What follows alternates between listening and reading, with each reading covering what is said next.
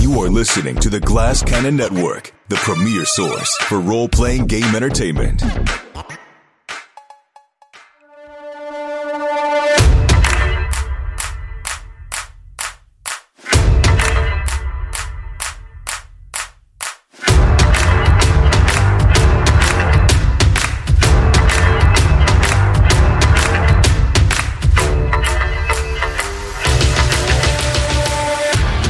Welcome, Naish, to Haunted City here on the Glass Cannon Network. This is the show where we play Blades in the Dark, the incredible game from John Harper and Evil Hat Studios. And today we have a very special episode for you.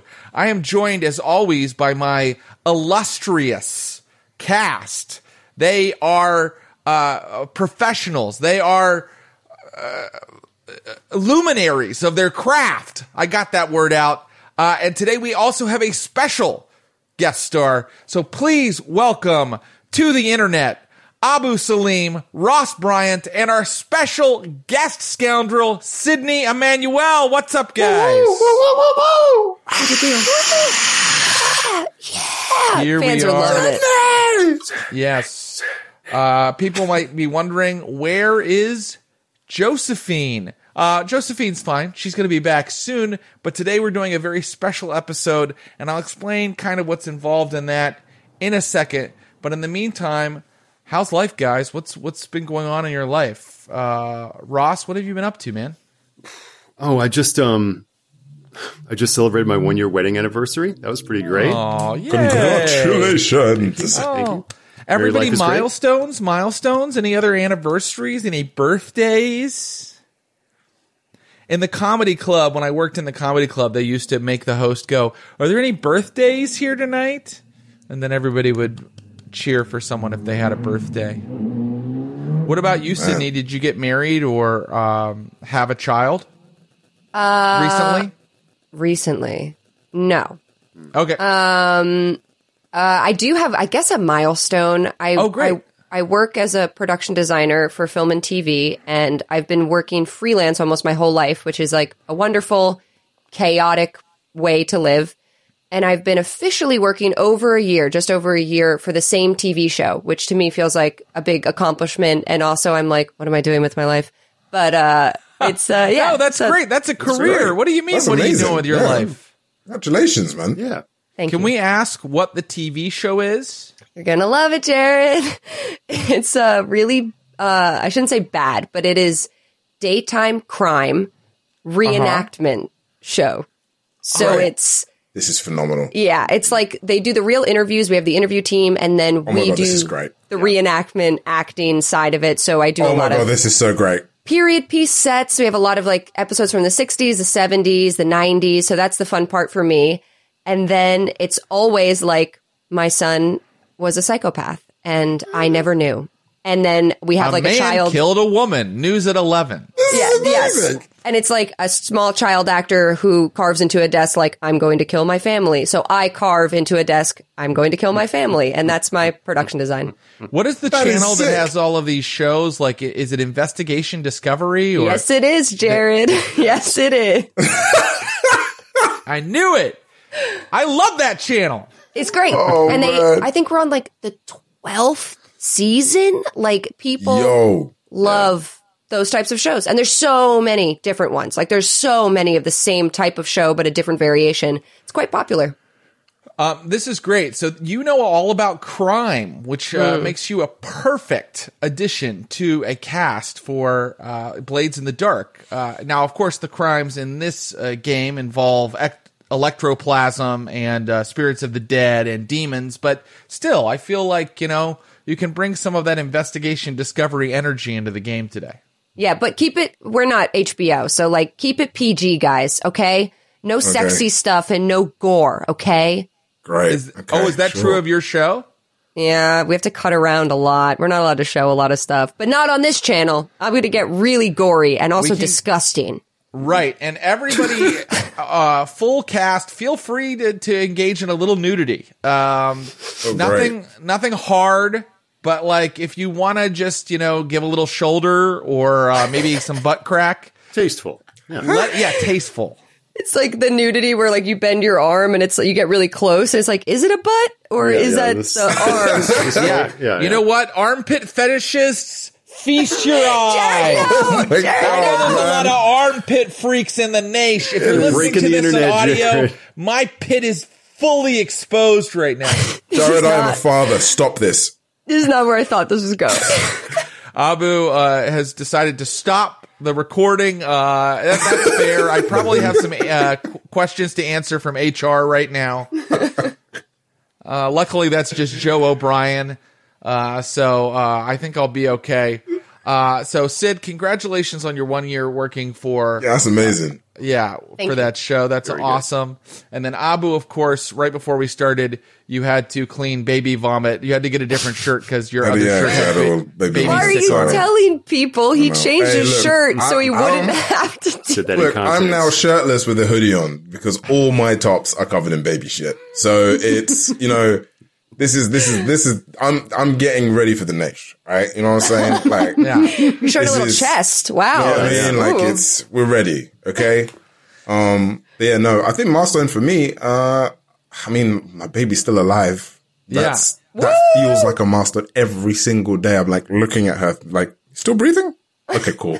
So uh, it's just like uh, we. She had a BCG today, which is like the I think it's like the, the polio vaccine uh, thing. I don't know. But what was so hilarious is that um she had it and she cried a bit, but my wife ended up crying more. And it's like, so I'm there with like the nappy bag and, and the little muslin. And I'm like, baby, it's okay. She's, she's fine now. She's fine. But she's like, but she was so in pain. I was like, no, but she's, she's okay. We'll just, just, just put her on the nipple and she'll be fine. She's like, no, but, it's-" and like, we had to go to a separate room for my wife to calm down. And it was great. Oh, that's so touching. cute. I know, right? That's lovely. This is my life now. I wish my wife was a little bit more like that. My wife is like at four days old. She was just like, let's roll the baby in the dirt. Let's uh let's throw the baby down a hill and see what happens to it. And I was the one that was like crying when the baby got a shot. Oh. You know what's funny? There was um I was there was a moment, I think it was like week two or three, I don't know. Um and I was I was talking to a friend of mine about raising children. And just like, you know, I was like, yeah, this, you just don't know. It's just really worrying and it's struggling. And, just, and then he literally turned around and said, well, just remember this. Stupid people do it all the time. And I'm like, True. Mm-hmm. damn. That's like so deep. It's like stupid idiots raise pit children all the time. Yeah. So the we're chances the chances of Sydney having to carve a desk up about your kid are slim to none. It sounds you like your kid's great. No worries. Oh man. Especially because you have a little girl, you know? I mean, uh, when we had a little girl, I was like, okay, cool. Well, at least this child won't like shoot up a church, you know? Uh, because, you know, not all men do that, but only men do that. So, uh, but then we had a boy, so all bets are off. Uh, this Oh, is pro- that was probably that joke was probably way too dark for the Naish, and uh, but it's recorded now. Um, all right, guys, are you ready to get into some Blades in the Dark? I'll, I'll explain how the episode is different and why we have our special guest star after we get in. Are you guys ready? Oh yes. We're ready. Born All right, ready. then let me just say a thousand years ago, this was a mm. land of beauty and magic. Then came the cataclysm that blotted out the sun and ripped open the gates to the land of the dead. The city of Doskvol is a metropolis of tenements and factories surrounded by crackling lightning towers. Outside the city is a wasteland of vengeful spirits. Inside the city is a teeming hive of despicable scum and villainy filled with denizens like the lipless Chuk. The sun is gone. the only thing that shines in Doskvol are the blades in the dark. And uh, yes, thank you. Uh, that is my overwritten intro with a little change. Because today, if you are a regular listener or viewer of the show, you know that Abu Salim's extra character, his secondary character that we haven't seen in a while, was a character named Chuk. Chuk is a hound with a uh, literal dog named Muck that uh, helps him in his uh, his uh, exploits. Chuk went with the crew on one score, then betrayed the entire regular crew to get the, his hands on the coin and made off with it. And then when we gave Chuk a downtime action, he decided to start building his own crew using a long term uh, activity. And so we will now return in this episode a special Chuk adventure. Hmm. Chuk's Crew is the title Yes, of today's yes. adventure. And we will start by finishing that downtime activity. I have a clock here called Chuk's Crew that has been waiting to fill in its final section. Abu, what action is Chuk using in this today's adventure? What action is he using to recruit people to his own crew? I think today, his action, I think the way that he recruits is quite slimy, quite horrible.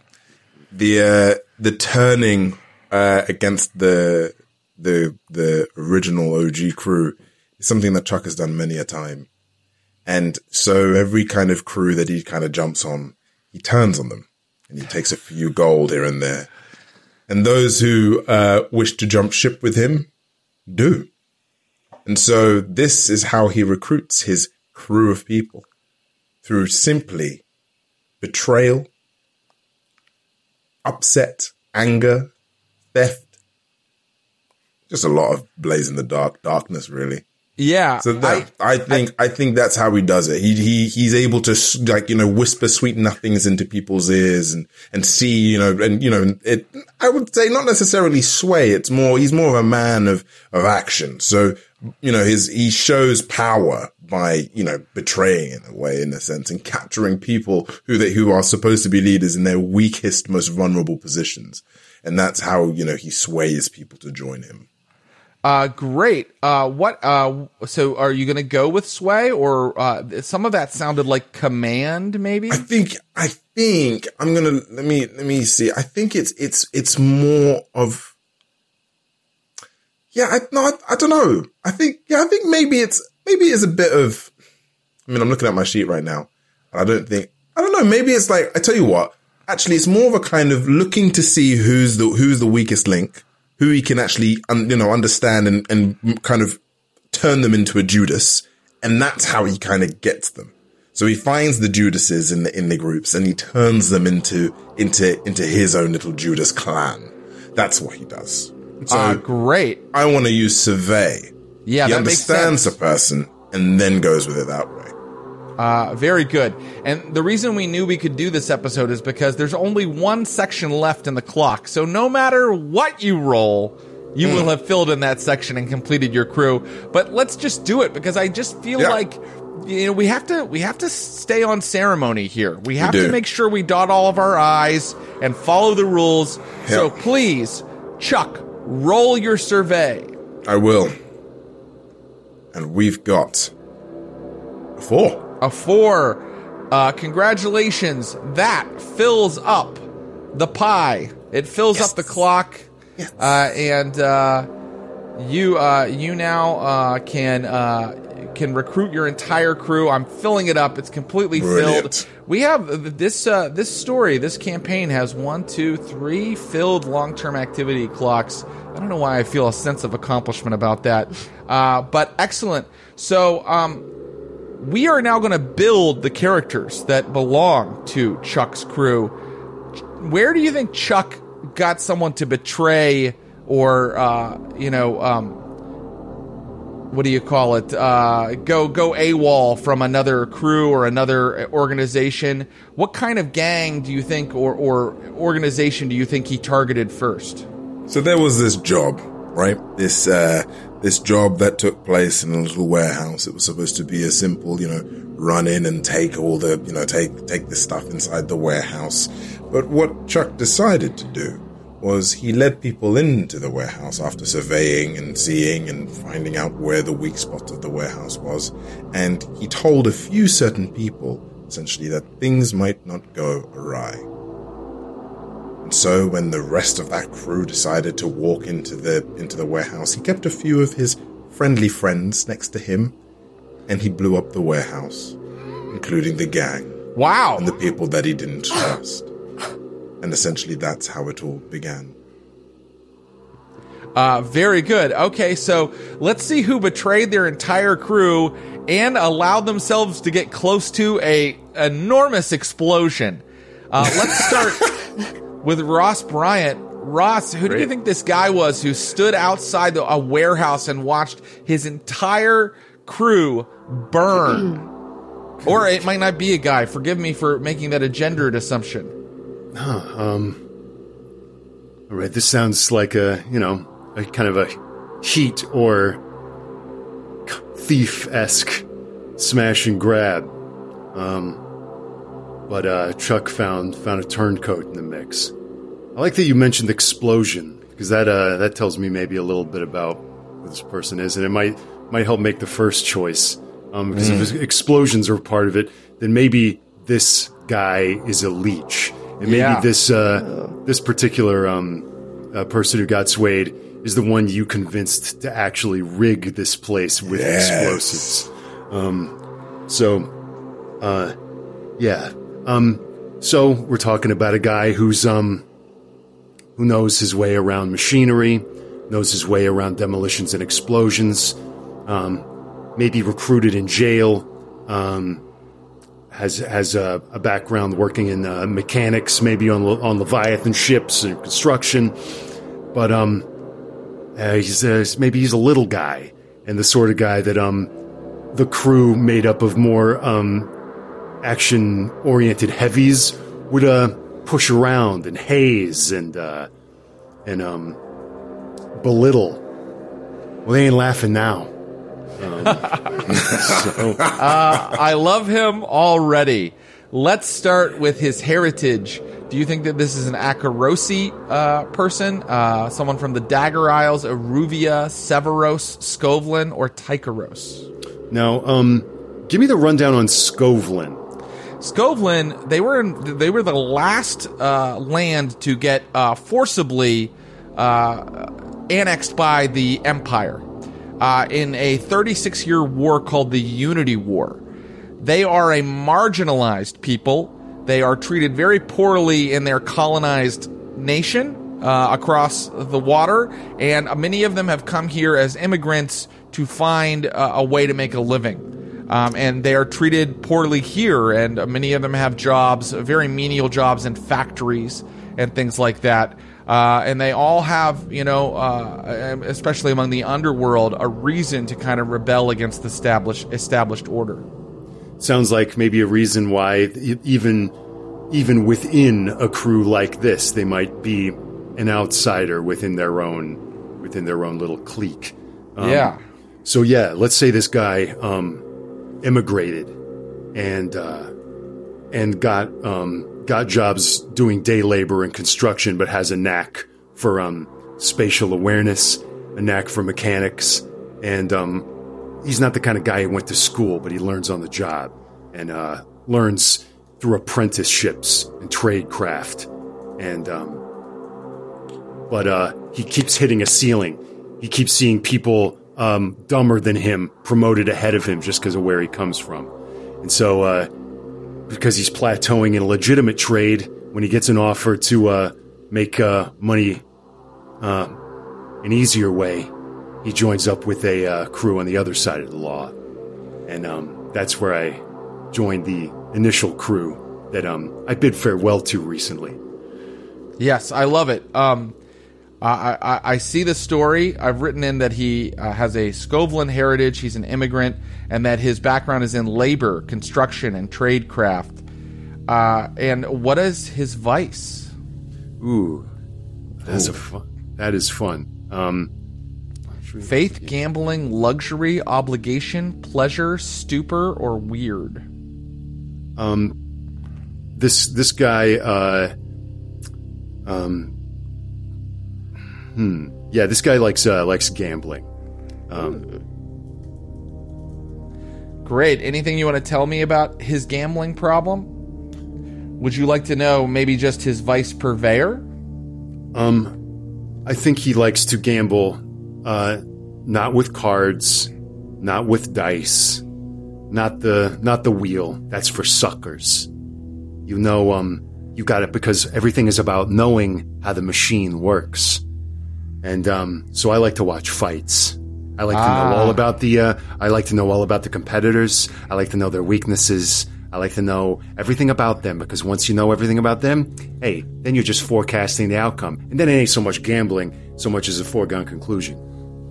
Well, uh, there is a gambling uh, vice purveyor uh, of the fighting pits in Dunslough. So Great. I think that's where you take in the fights, uh, where you uh, perhaps survey the fighters ahead of time to make uh, good bets. And so, um, anything you want to tell us about his look? I know you said he's small, Yeah. Um, small in stature. Yeah, I think, um, yeah, like small, uh, yeah, like so. Imagine a guy built like a fire hydrant, um, s- small, squat, and it's really like close cropped, like I, like white blonde hair, like perma, um, perma blonde, like stubble. And I think he wears like almost like a little like a beret you know, like not not like not like um poet beret, but like French resistance beret, you know. And I um, love it.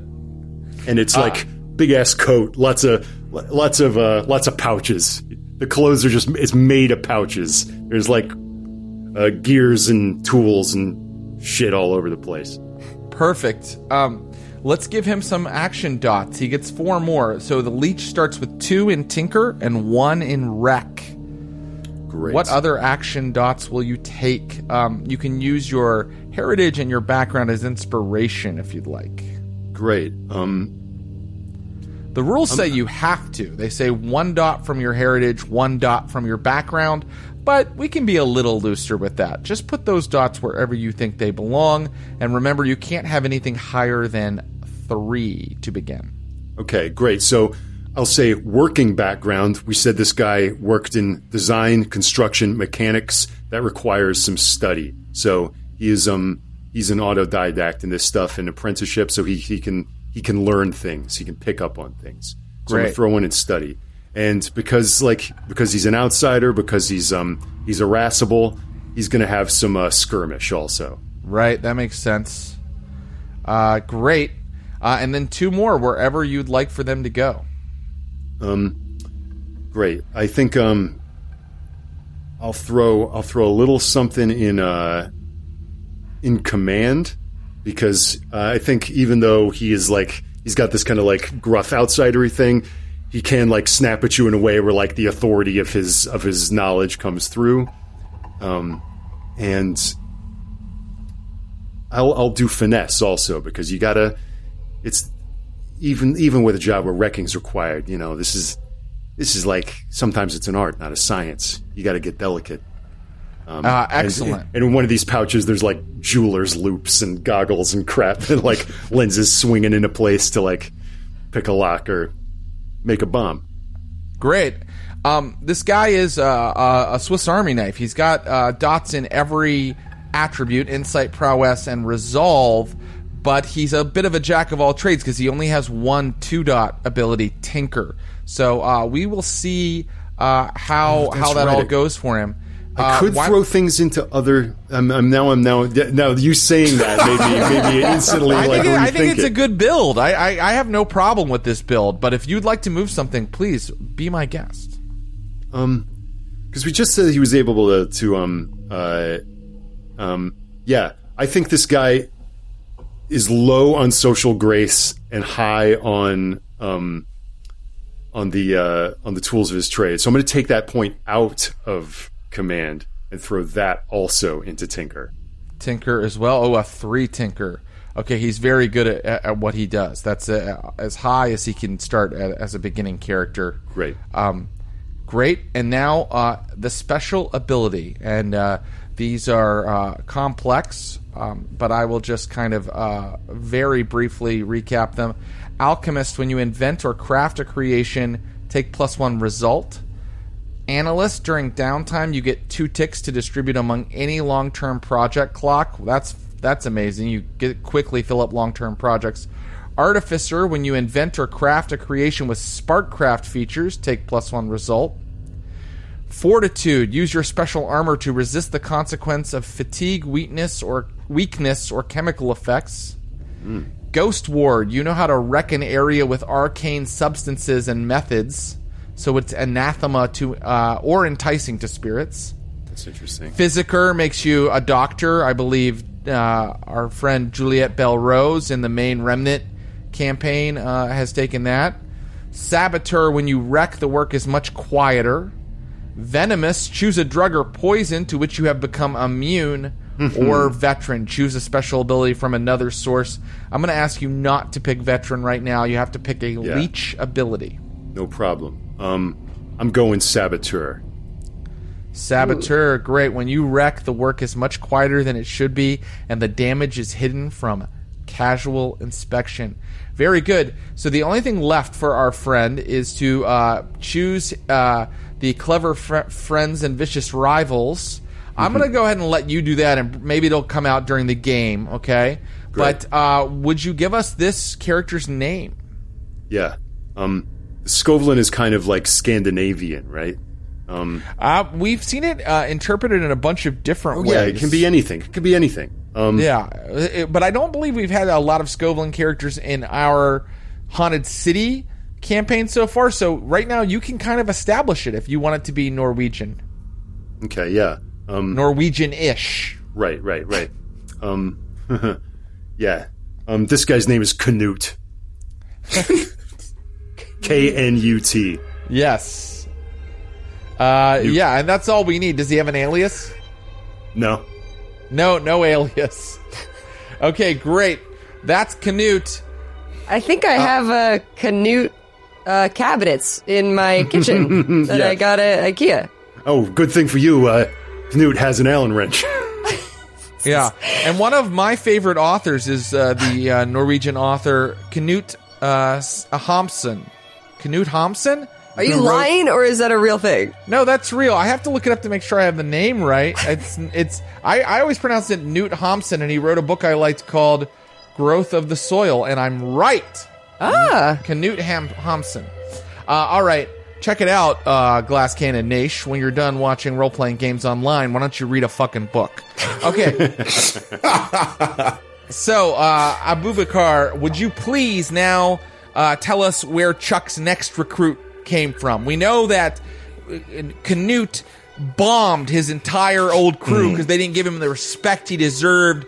Where did he find his next recruit? Uh, what was the situation? So this is a funny one.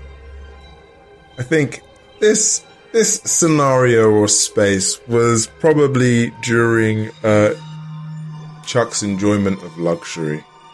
Um, he was probably at a at a very like famous, infamous ball, dancing and all masked and all this sort of stuff. They And, let um, Chuk in. Oh yeah, in. they he did. put a. Yeah, it was. It was a. it was a mask, it was a masquerade masked ball. Yeah, it was a masked Right. ball. So you know they didn't necessarily know you know uh, technically where I was from or who I was. I And love think that also Chuk- it was. I love that Chuk is like. I like luxury, so I like to go to fancy dances. Absolutely, that's what he does, of course. And like he's got, and I think the mask was, you know, the, the, what's what's great about this mask is that it was, it's one of those masks where it kind of, it's half, but it just covers the mouth here. So then, but because of, of course, he's missing a bottom lip, it looks like it's part of the mask. So people were like, "Oh, you've got a lovely mask." It's like, "Oh, thank you." So he kind of really enjoys it that way. And I think he found this next recruit dancing as they kind of danced and move around the, the, the ball and he essentially uh, it was it was almost like a battle of wit a bit of tit for tat and essentially what ended up happening was Chuk decided this is a great place to recruit so i'm going to start robbing the place and start stealing the place. And his accomplice ended up helping and we ended up taking all sorts of different masks and different, you know, uh, sort of goblets and and all sorts of types of food, and we kind of reveled in this luxurious mayhem and chaos that ensued as I let my hound Muck go a go a crazy as well as we as we went along. So it was a pure, it was luxurious chaos is where I met this next the, the next sort of crew member. I imagine like one of those music videos where there's a bunch of hoity-toity people having a fancy party, but then the rappers come in and they make everybody raise the roof. yes, that's that's exactly it.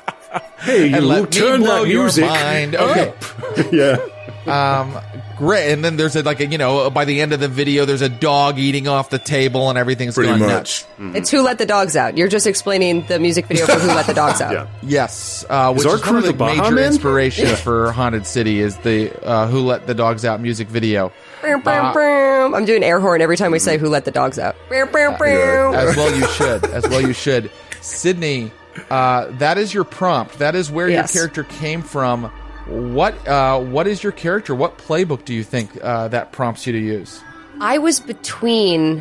Uh, I was looking at Leech, I was looking at Lurk, and I was looking at Slide, and I think this fits right into Slide, a subtle manipulator and spy. Because why else would a, a crook be at this ball if her idea wasn't also to case the joint? So Yes. Wow.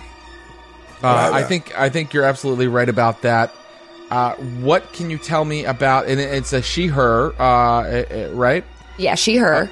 Okay, and uh, what is uh, her heritage?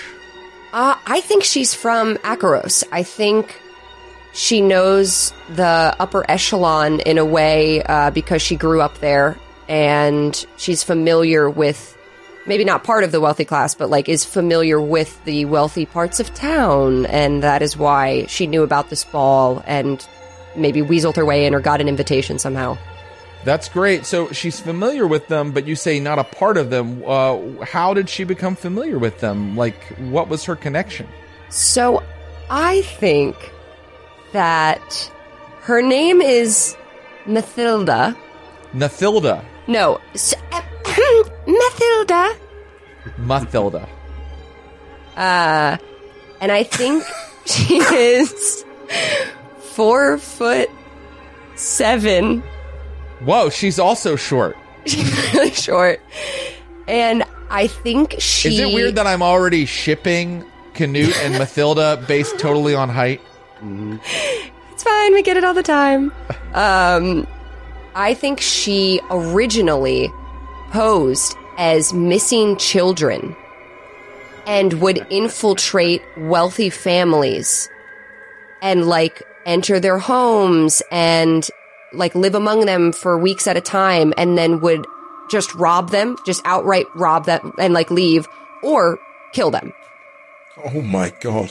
and she was living that way for a very long time accruing like wealth and sort of status because on the side she portrayed herself as just you know like a normal woman and like whatever what have you um so perhaps i'm between making her background like a noble like a fallen noble like she came from a noble family or just straight underworld and she has been a street urchin herself and like grew up an orphan and basically took on that role to a higher level and was like oh i'm an orphan i'm your missing child I think that sounds totally underworld. If I Okay. can give my two cents, and let me say also, it's like that movie Orphan. Did you have you ever seen that movie? yeah It's It really good. yeah It's really Very- good.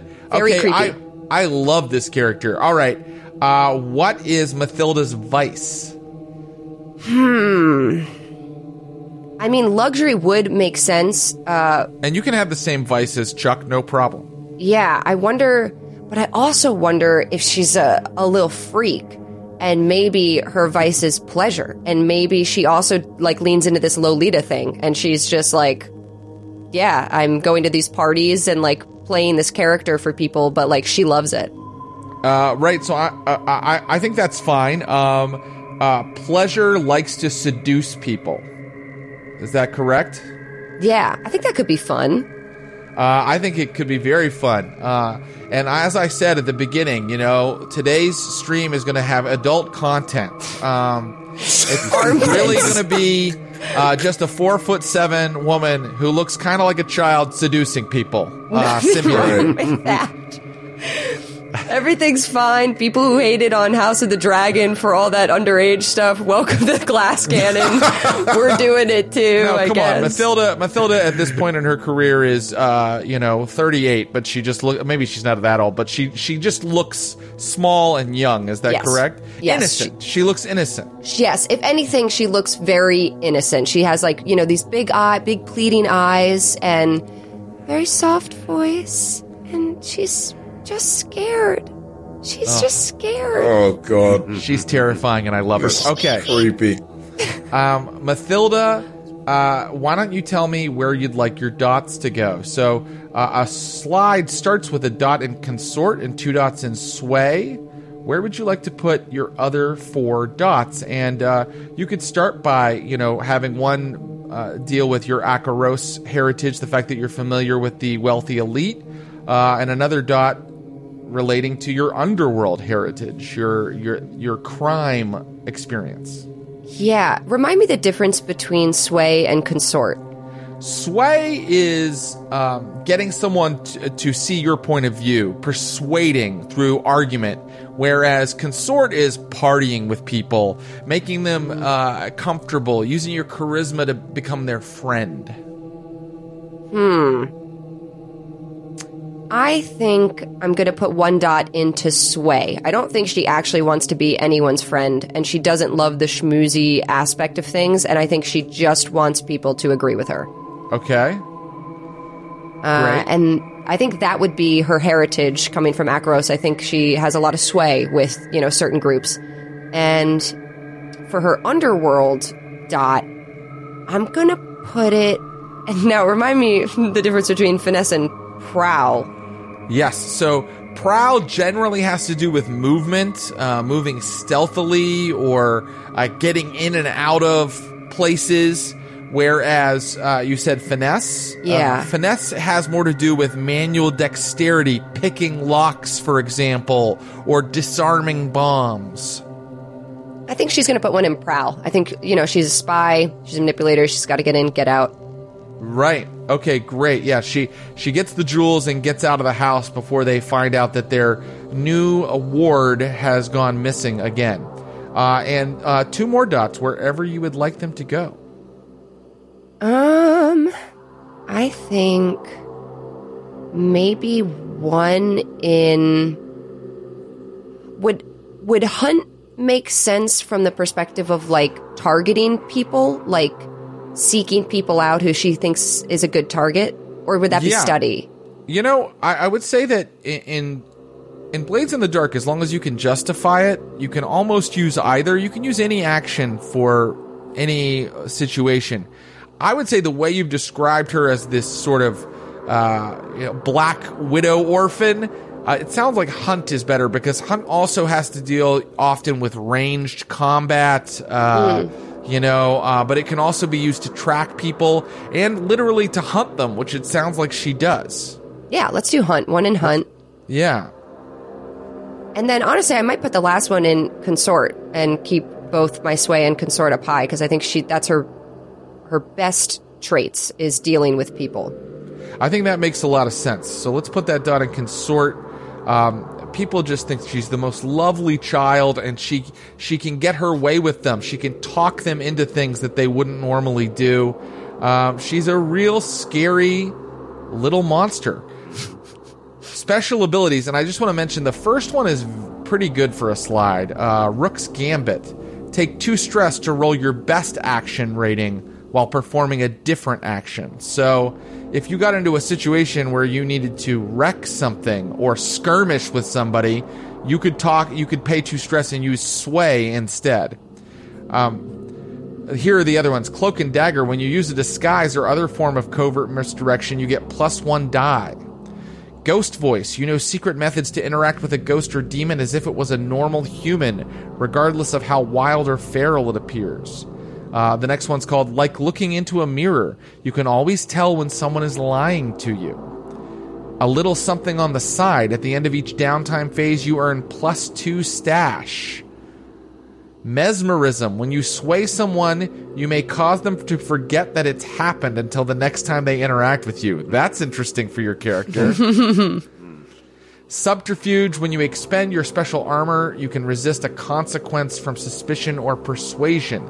Special armor is something everybody has. Basically, you can check off your special armor, and if someone's suspicious of you, they no longer are. Trust in me, get plus one die versus a target with whom you have an intimate relationship. That sounds like Mathilda as well. Yeah, And this is fi- tough. Yeah, it's tough. It's tough.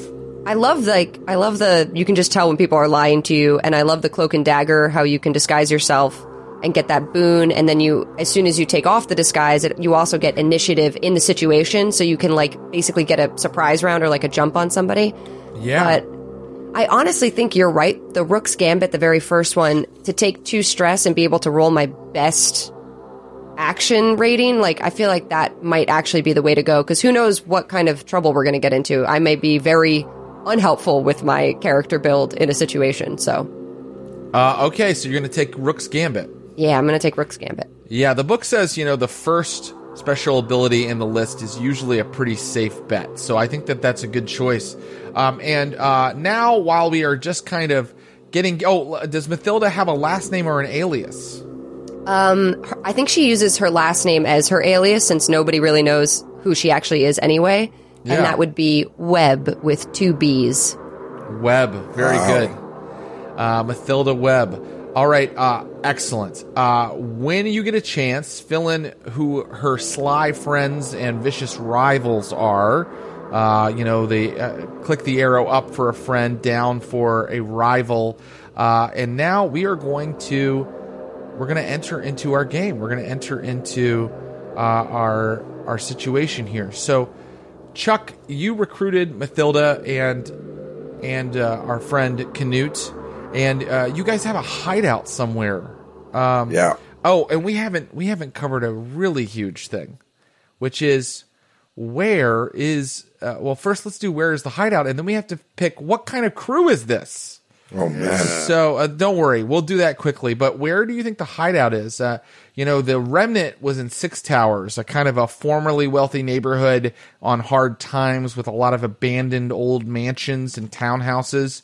But I think Chuk's crew is somewhere else. So um, you could be down by the docks.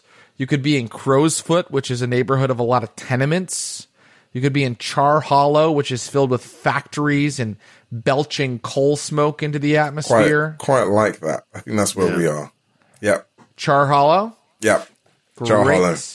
Char Hollow it is. And now we must decide what type of crew we are playing. Are they a cult? Are they assassins? Are they hawkers, meaning they sell some sort of product? Are they smugglers? Wi- those are the ones that are bravos are good. Bravos are like mercenaries that beat people up uh, and fight for a living. I don't think that they're a cult. No. No. Um, I don't know, man. I, I think. I don't know. What, do, what, what are people thinking? What are people I mean- feeling? Yeah. I'm seeing um I mean it seems like like Shadows is seems interesting for this crew. I mean, as as violent and ruthless as all of them are, Assassins doesn't sound like it's off the table. Mm-hmm. Um, nor does Bravos. I feel like those three. Maybe, maybe let's go for. You know what? Let's let's try Bravos. I think that sounds good. Let's do I think it. that's a Yeah. cool let's idea. go for Never- Bravos. All right. Yeah. Uh, Bravos it is. So um, let's look at the sheet for Bravos just so I can tell you more about them. Bravos uh, are mercenaries, thugs, and killers. That does sound like this crew. uh, I'm just going to call them Chuk's crew. Maybe a name will present itself during the game that is better. Uh, but for now, let's just call them Chuk's crew. We know that their hideout is in Char Hollow. I'm not going to write more than that for right now because we want to get into the game here. Uh, but uh, what we do need to do is choose a special ability. So, um, are they dangerous? Each PC may add plus one action rating to hunt, skirmish, or wreck.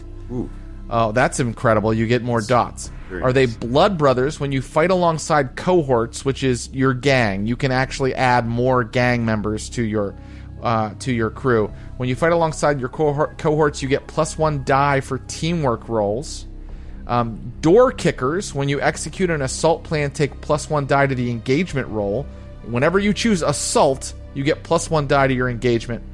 Fiends, fear is good is as good as respect. You may count each wanted level as if it was turf. That's Oh kind my of incredible. God. Uh, forged in fire, each PC has been uh, toughened by cruel experience. You get plus one die to resistance rolls. That's Oh, I kind of like that. amazing. Very Good nice. too. Yeah. Patron, when you advance tier, it costs half the coin. War Dogs, when you're at war, uh, negative three faction status, your crew does not suffer negative one hold, and PCs still get two downtime activities instead of just one. We haven't had a war in our uh, Blades campaign yet, but uh, I, I guess I'm going to have to get on that and make a war happen at some point. Uh, you guys really liked the sound of uh, Forged in Cool Fire. experience, yeah. I mean, there's something interesting there. It's like we've all been hurt in some way, shape, or form. You're all Yeah. traumatized, right? Yeah. And, and speaking of that, I like the, the word web really spoke to me. And, and considering uh, Knut's background, I think it's the kind of thing where in Shadow, it's just this little like fire plug, and if he steps into into firelight, it's just a spider web of scars across the face, like oh. just just like on this really pale face, just a network of red scars from various industrial accidents and explosions. We forged in fire, baby. Forged, Forged fire. in fire. Forged in Plus fire. one die to your resistance rolls. Finally, two crew upgrades. Two things get filled in under the crew upgrades. Like, uh, you know, for example, uh, you could be hardened, uh, which is plus one trauma box. You could have Bravo rigging, two free load of weapons and armor. Mm. You could take Iron Hook contacts. Yeah, someone said that they were formerly in prison or they dealt with people in prison. I- I- that means yeah. you're plus one tier when you go to prison. Or you can take a cohort of elite rovers or elite thugs. Rovers are kind of helpful with transporting things or traveling, and thugs, a little bit self explanatory. They're helpful when they beat people up for you. As a level zero crew, I believe you'd have like three extra guys floating around if you chose one of these cohort options elite rovers or elite thugs. You can also put your upgrades into your layer or the quality of your documents, gear, implements, supplies, or even into uh, the ability to train uh, a certain attribute like insight or resolve. You can already train and get extra in prowess. Uh, a new cohort, it says, oh, uh, so you can't take elite rovers or elite thugs yet. It says a new cohort costs two upgrades. So if you want extra gang members, you'd have to spend both of these upgrade points on a cohort right now. Maybe we want. um We definitely want something because you we're, we're quite tinkerers, right? Right? You got you got a you got a you got a Yeah. bomb maker in our Yeah, crew, so right. maybe something in the workshop. Okay. That makes sense. You could take a workshop uh, in your layer, which would help. and then maybe maybe and like kind of screwed up last time where we didn't take quarters did we um or do we or do we want to go for like two free like i don't know what would be what would be kind of slidey what would help us slide That's a great question. Um, I think that something that would help you slide, perhaps. That's a great question. would it be Um, hidden Well, being hidden means your layer is carefully hidden, and it's hard for people to find it. Uh, and you could take that right now, no problem. Yeah. You could also. A slide can always use minions. You might just take that new cohort, but that Oh. means that means you couldn't use a workshop. You'd have to get rid of the workshop because the new the cohort costs two. Uh, What does the workshop get us? Does that improve the quality of stuff made, or in- bonus give you bonuses on the rolls or the that's a effect of the great. rolls? That's a great question. Just Um, mechanically. So, uh, right here, your layer has a workshop appointed with tools for tinkering and alchemy, as well as a small library of books, documents, and maps. You may accomplish long term projects with these assets without leaving your layer. okay. Um. So Oh. maybe given given what we're, um. Yeah, maybe uh. Given what we're doing, maybe we could lose the workshop and and go for the extra cohort yeah the cohort. Yeah. yeah let's do it Okay, great. Uh, I am going to uh, go ahead and uh, uh, click off that we took the cohort. Uh, and so remember that you have three three people roaming around. We don't have to find out who they are yet. You can kind of uh, uh, imaginate that, imagineer that as we go. And now Now, everybody, we are finally ready. Well, they need to choose a reputation, but let's go ahead and see what their reputation is as they play. Now we are finally ready to uh, to begin our um, to begin our, our, our score. So, Chuk, you've brought uh, you've brought these people together. You're looking for a way to make a profit. You're looking for a way to make money. You have a friend and a rival. Um, your rival is a bounty hunter named Casta, and your friend is a spy named Valeris. These are contacts that you can use to find work for your crew. Uh, who do you look into right now? Valeris the spy or Casta the bounty hunter? I'm gonna go to Valeris. Valeris, very good. Okay, so you go to Valeris, and uh, Valeris uh, uh, actually, uh, actually, I think Valeris comes to you one night, Okay. Chuk. And where do you meet your your contacts? Maybe perhaps under, maybe by the on a bridge, a bridge, a misty, misty bridge. Oh, very good. Connecting, yeah, I don't know, because we're in Coalridge, right?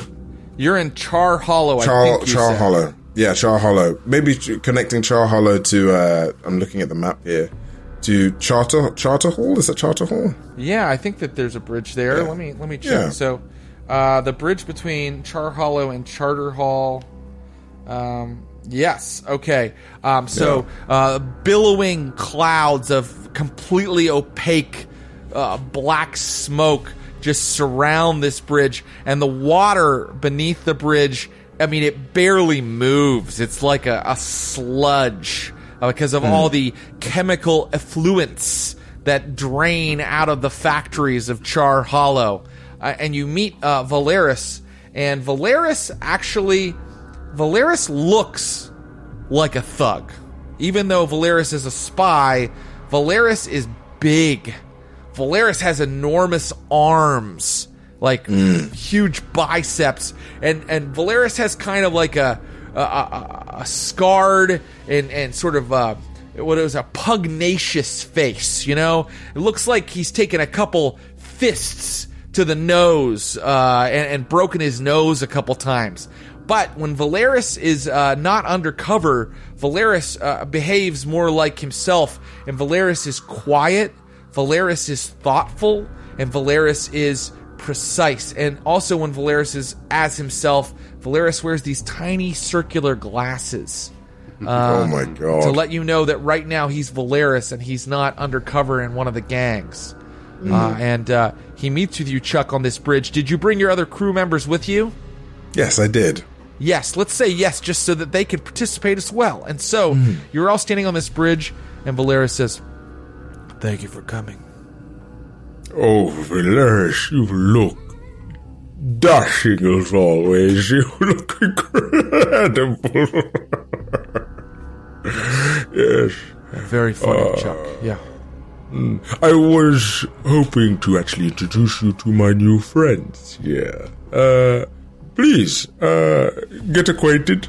Uh, this is Mathilda Webb to you. and Let me stop you. The less I knew about the th- three of you, the better. uh, This guy can just remain a mystery to me. And you, I'm already Canute? forgetting your name. Okay. Are you Okay. sure these two can be trusted, Chuk? oh, with my life.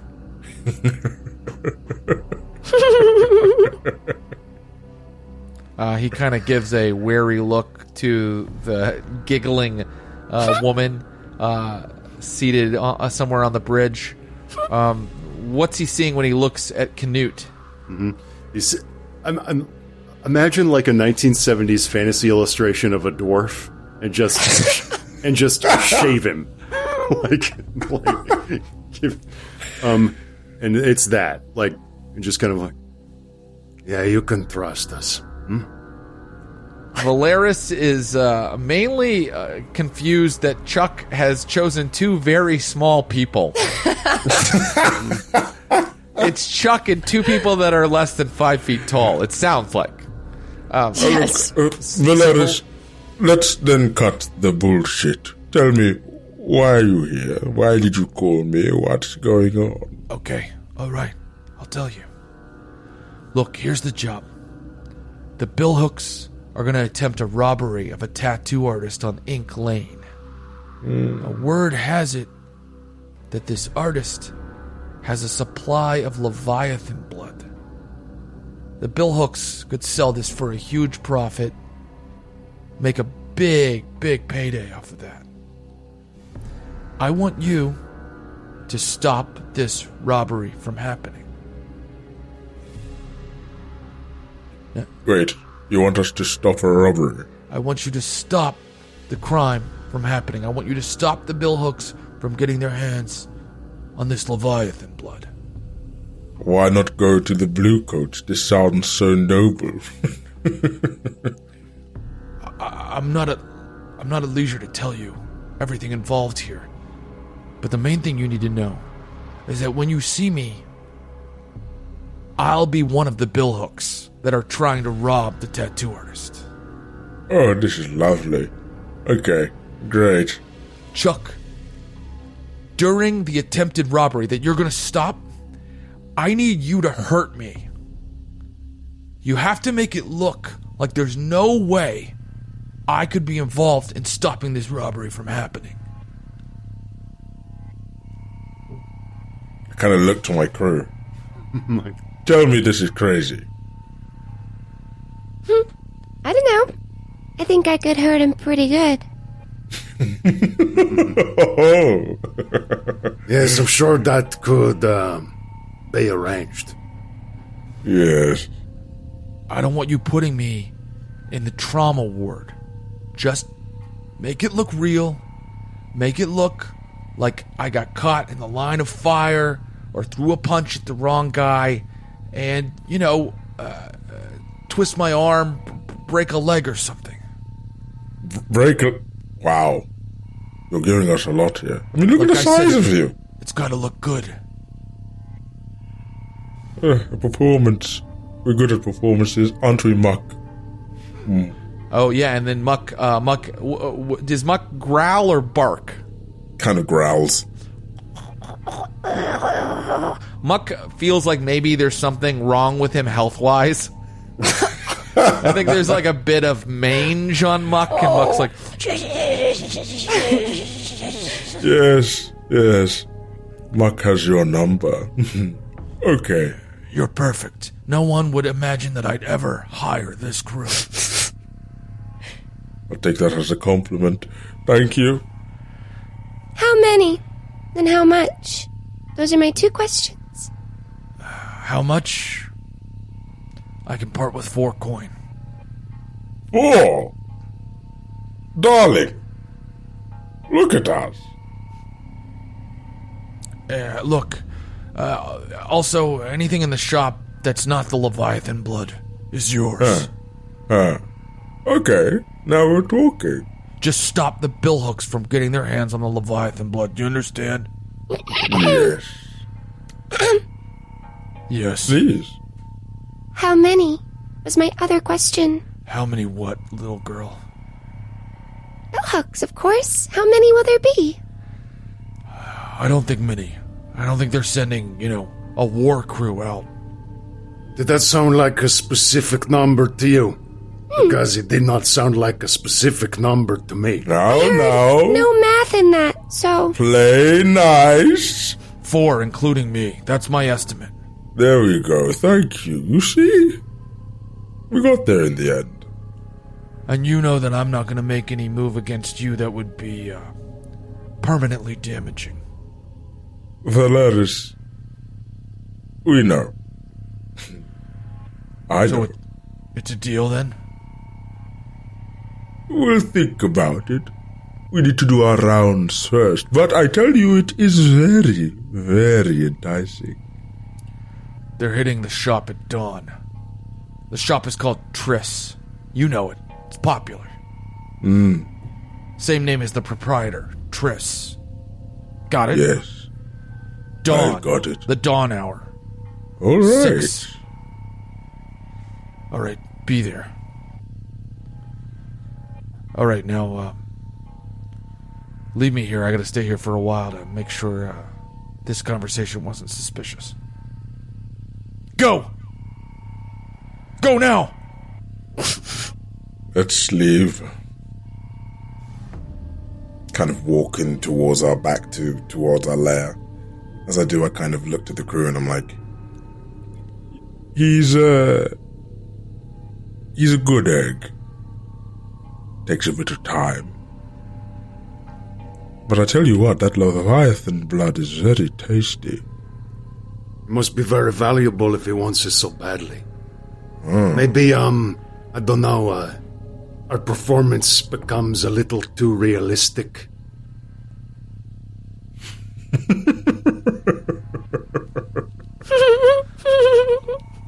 Already planning to betray your guy that hired you. And that is where we will take a short commercial break. Now for a word from our sponsors. We'll be back with more Haunted City on the Glass Cannon Network in just a minute. Welcome back. Chuk's crew is about to go on their first score. They are a just a, a- mob of ne'er do wells, rapscallions, lowlives, uh, a real nasty bunch, uh, and they are about to help a spy named Valeris pull off some some chicanery.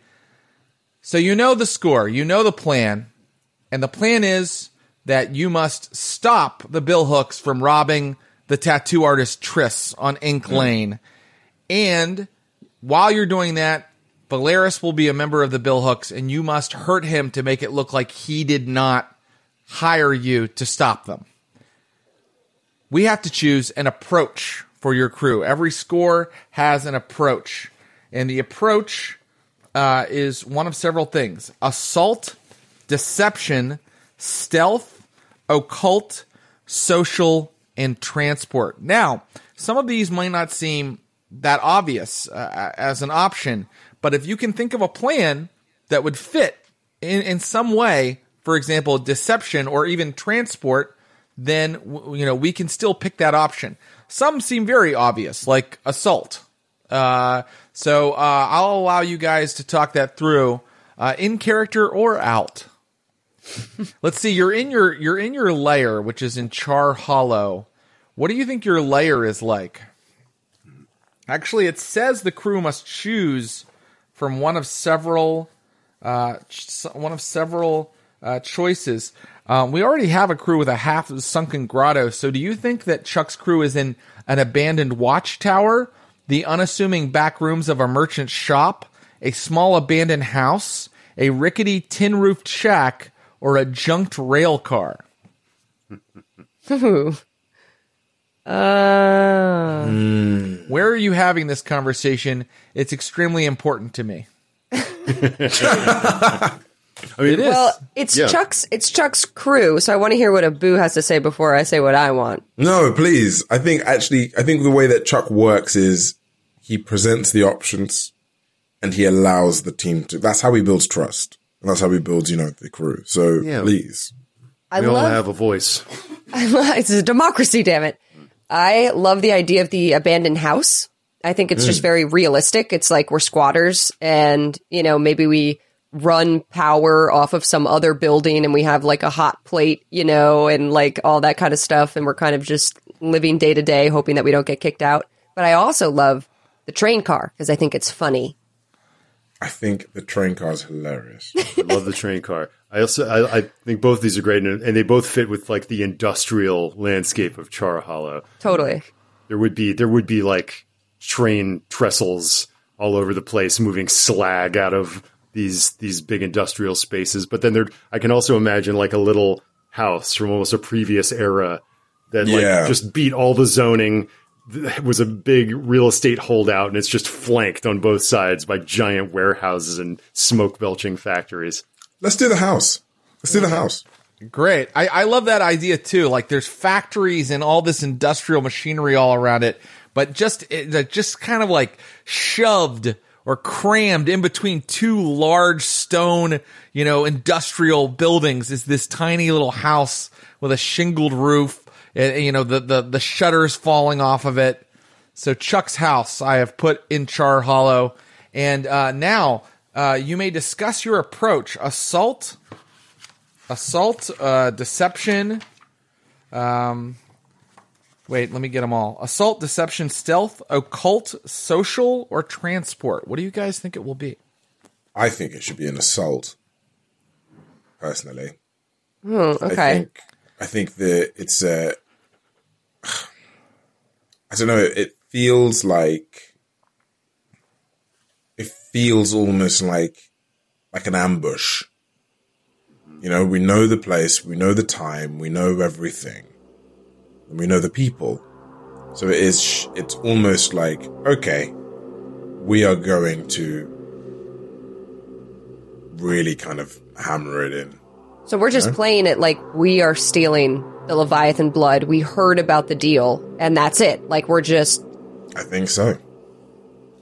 Oh, you're playing it. That is, that is a quite an uh, other wrinkle. You're playing it like you're stealing the Leviathan blood, uh, and, and and while you are playing it that way, you are going to stop the Billhooks. Is that is that correct? Am I reading? Because I mean, wait. So am I? Am I right in thinking that? So the bill. So who has the Leviathan blood again? The, the, yes, the tattoo artist Triss Tattoo artist Triss. oh, and, the Billhooks are going to. To steal it. to steal it, and Oh. you have to stop them in some way.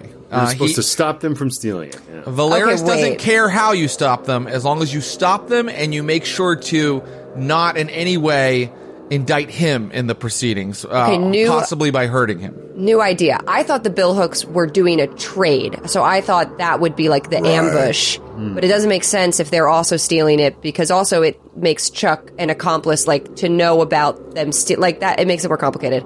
But Yeah. What if Mathilda says, thinking, we all get tattoos? You know?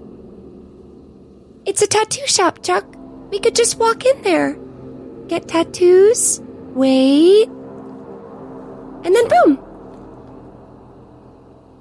So we're all the unassuming customers, waiting for the uh, turn in the chair. And when the Billhooks come, the customers are there too. Yeah, um, have them meet with an unfortunate accident. Yeah. Hmm. Mm. Yeah. Well, I don't know. I love it. I think it's a genius idea. I think it's great. We have simply tattoos. Wait. No, we can't. The tattoo shop's not going to be open. They said they're going at dawn. Well, the whole plan's ruined. Let's Well, start you over. Could, you could gather information a little bit if you'd like to know more about the shop. I think we should. yeah. Like, wait, wait, wait, wait. Let's find out some more, shall we? Because I like your idea. It's very good, very clever, very sly, yet so simple. I love it. So let's look into it. Shall Very we? good. Who would like to gather this information? I'll do a hunt. Can I do that? Absolutely. The hunter gatherer. Yes. Chuk goes out looking for information. No agriculture for this guy. Hunting and gathering only. Is the position controlled? Uh, the position is uh, the position is controlled. Yeah, uh, because it's to gather information. There's not even really a position in effect. It is Okay. controlled. Here we go. Let's see if, if my role as Chuk is as good as my role as uh, Valkos. It is. Six, baby. Six. Uh, you get a lot of information. Here's what you find out: Triss's tattoo shop is open all night long. It would still be open at six in the morning. Sometimes sailors get in at that time, um, and that is when Triss does uh, her business. Um, Triss caters to uh, mainly to sailors, and you also learn that Triss gives a special tattoo only to sailors who have seen a leviathan out on the dark seas outside of Doskvol sort of a badge of honor uh, that you are one of the few to have witnessed with your own eyes a leviathan. Uh, Okay. And you also learn that Triss's uh, tattoos. You learn so much because you got a six. Triss's tattoos sometimes glow or uh, have like a, an animation aspect to them. Damn. So I kind of relay this to the team then. Share this with the team and I kind of looked at Knut and uh I'm like You know, you remind me of a sailor. I once went to a, uh, let's call it a party with a sailor. And of course, you are more better looking. But there's something about you, a quality about you, that looks almost sailorish. Wouldn't you say, Webb? Mm, hmm I could see it. Yes. Especially if, I don't know, you turned your hat around a little bit or Yes. wore a little tie around your neck. I could see it. Yes. What do you Performance, think? Not uh, really my forte, but um, I have uh, worked down at the shipyard. That's that's enough. So Uh, tell me, have you ever seen a leviathan? I think he's he's maybe not been out on the ships. I've um seen what they draw out of them, the uh, the plasmic blood and the ambergris that they bring out of the sea. Yeah. Yes, you see, that's good. You see, this is where the performance is. It comes from truth. It comes from reality. So tell me, go, please. So then, you want me to go and get one of these tattoos? Yes, and we are simply there to support, to join, to laugh, to love. I will be watching from outside, and I can tell you whether they are coming. And, Webb, you can choose whether to accompany Knut or accompany me. It is totally up to you. But I am best outside with my rifle, as you know. Mm. Chuk, what do you hmm. know about Triss? as I go to open my mouth. What do I know, GM? Uh, you just know that Triss is probably you got a six, so I'll, I'll give you this information as well. You know that Triss is probably the most uh, respected artist on In- Ink Lane, uh, the hardest to get an appointment with, but probably would make an exception for a sailor who has witnessed a leviathan uh, for one of her special jobs, one of her special tattoos. And so, before we plan any more, and I'm sorry, I don't want to cut, cut off Mathilda. Mathilda, with that information, is there something you would like to add? she's just thinking she's good with people and she was just thinking like okay so if the plan is to be there when they do the stealing of the leviathan blood triss is obviously very interested in leviathans leviathan blood she does these tattoos she has this blood maybe she does the tattoos with the blood like i don't know but it's not going to be easy to reverse steal the leviathan blood like the first problem Right. is them stealing it. The second problem is I assume Triss is going to be very protective of this blood and have some sort of wards or like guards or something. So she kind of just yeah, says it kind of like Ah, but I guess we'll cross that bridge when we get there. I guess we will, because before any more planning occurs, I must ask us to uh, just choose. It sounds like you have chosen an approach, and that approach sounds like deception to me. Does it sound like Yeah. that to you? Yeah, it sounds like deception. I think so. And then I think we've chosen a detail as well. And the detail is that you're going to pose, it looks like Canute is going to pose as a sailor and get one of those very special tattoos that only Triss can do.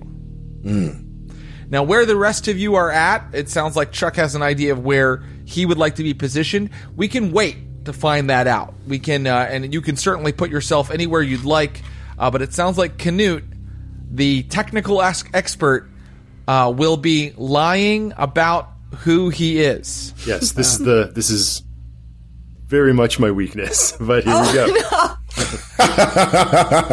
It's not too late to change the plan if you'd like, or we can kind of see what happens with this. I think it's, I think definitely Canute is uh, more believable maybe than Mathilda as a Leviathan hunter sailor, or or is he? I mean, uh, there's a lot in acting, right? Right. I mean, I could also Mathilda. Not that we're planning ahead, but Mathilda could go with you and like aid in some way. Like, Right. You Be know, she can kind of speak for you, and you're just dressed exactly. like a exactly. sailor. Yeah. Um, is an option also. Very good. I mean, maybe that's the my way it's going to go. So I get, I get the, I get the approach and I get the detail. Let's do the engagement roll. Okay. Uh, before we do the engagement roll, though, item loadouts. Are you going heavy, moderate, or light with this? Each of you can choose differently. If you go heavy, people can tell you're obviously armed with a, a bunch of gear. If you go moderate, if you're searched, they'll immediately find your gear. If they see you really up close or do any kind of inspection, they'll see that you're armed with gear for a job. If you go light, n- no one will be the wiser. Everything fits in your pocket or in your jacket. So um, it's very uh, hidden that you Once are it- part of a job. So once again, not not trying to walk out of the plan, just laying out mechanical facts that so much of the so much of the deal of a of this kind of like expertise is craftiness and gear, and this position will probably be de-geared to sell the performance. Um, but maybe not. Maybe not. We can change the plan. Yeah, I mean, what we could potentially do is I could try and go in and talk as the hunter of the Leviathan, um, and essentially do that while you set up the, uh, you know, the trap in Right. a way. right, right. You know, we could switch roles in that in that regard. I mean, yeah, you don't technically like have to be a sailor either. Like you could just go in and say like you hunt Leviathan Yeah. and you know Triss's business. So, you know, does she have any interest in like cutting a deal for your next Hmm. hunt? You know, like it could be just a lie, a straight up lie. Yeah, Yeah. Okay. Is that is that the plan? Is that I so? think it's yeah. I think either way, it's going to be a deception. I It's a think there's deception. there's a, yeah. The detail is that someone is posing as a Leviathan hunter, right? You know what? Let's just Yeah. go for it. Let's go. First idea, best idea. Here Let's we just go. go for it. Let's go. Canute is posing. Canute is posing as a Leviathan hunter. Is that right? Yes. Okay. So uh, here we go. Is this operation particularly well? First of all, you start with one die for your engagement roll. Is the operation shit. particularly bold or daring? Yeah, uh, because you went deception, which is sort of unexpected for a crew of bravos. I think it is. Um, does the plan's detail expose a vulnerability of the target or hit them where they're weakest? I'm going to say yes, because you found out a very specific thing about this ta tattoo shop, and then you're you're exploiting that idea as part of your job. I'm adding a die for that. Uh, can any of your friends or contacts provide aid or insight? No, in fact, your contact is asking you to fulfill extra duties for him, so I'm not going to give you that. Uh, are there any other elements you want to consider? Are they lower tier? No. No. Okay. Now I take away dice um, if I think that there are problems you haven't considered. And um, I'm going to take away one die, and here's why. You guys are planning on d- double jobbing this. You're planning on doing the score at hand and also getting your hands on the Leviathan blood. Is that correct? Who knows, GM? Who knows what might happen, huh? The opportunity presents itself. Okay. We might change our minds if stuff gets too exactly. sticky. Stuff gets crazy as shit. Okay, you know what? I think that you uh, thinking about. I I think you've got a pretty good start of a plan here. It at least sounds entertaining to me. So I'm going to allow you to keep all three die in your engagement pool, and I'm going to roll right now. You understand? If you roll the highest one to three, you're in a weak position. If you uh, if you roll four or five, you're in a risky position at the beginning of this score. and if you roll a six or more, well, you can't roll more, then you're in a controlled position. Okay, I rolled two fives and a six. You're in a controlled Wow. position at the start Great. of the score. And so I'm going to go ahead and place Canute in the chair. Great. Wow. We are going to skip over Canute having to like lie his way into getting Triss to believe he is a sailor. Now he may have to lie later, but already he's gotten into the chair. Where uh, let me give you a little bit of the lay of the land. There are two real sailors also in the shop. And it looks like they've been drinking all night. And they're sitting waiting for their turn and they're singing. That's how drunk they are. They're like, "Oh, I knew a lass in White Hollow. She had bloomers." It, they're just drunkenly singing with each other and uh, Triss is kind of like uh, getting her materials together. Triss is bald uh, so that she can fit more tattoos on herself. She had tattoos going all the way up uh, her scalp, uh, down her arms and shoulders, which are also exposed. Triss wears pants, but then like very little other clothes, so she can expose all of her incredible work that she's maybe done on herself or had a very good artist do. And it, and it's all abstract, and it all fits into a beautiful like tessellated design. Uh, and she is getting her equipment ready to tattoo Canute. Where? Oh, and one more thing. Ink Lane ends at an old rotting dock that is uh, starting to collapse into the water. And Triss's shop is at the very end of Ink Lane, kind of hanging out over the water a little bit, uh, connected to and uh, sort of above this rotting dock. Great to know. So, Great to know. knowing all of that, where is Mathilda? Um, I think Mathilda is going in moderately uh, armed, Thank you. Yes. Okay. The moderate load. moderate load, and she's in the shop. Uh, she went in with Knut, and I think she is kind of just playing the role of a night of revelry and has her short dress like hiked up and tucked into the waistband and like acts like she's so excited that her friend this sailor is back and is like getting this tattoo. And she just kind of you know came in through the doors with him and was like oh you'll never believe it. And she's just like ah gushing. And every time the sailors you know sing or talk she's like clapping like kind of just playing dumb Yeah. So maybe you know she's acting a little bit as uh, Canute's lady in this port of call, you know, or his uh, his companion for the night, perhaps. I don't know, but she's definitely a part of the revelry.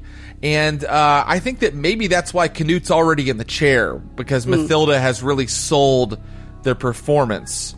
Where is Chuk?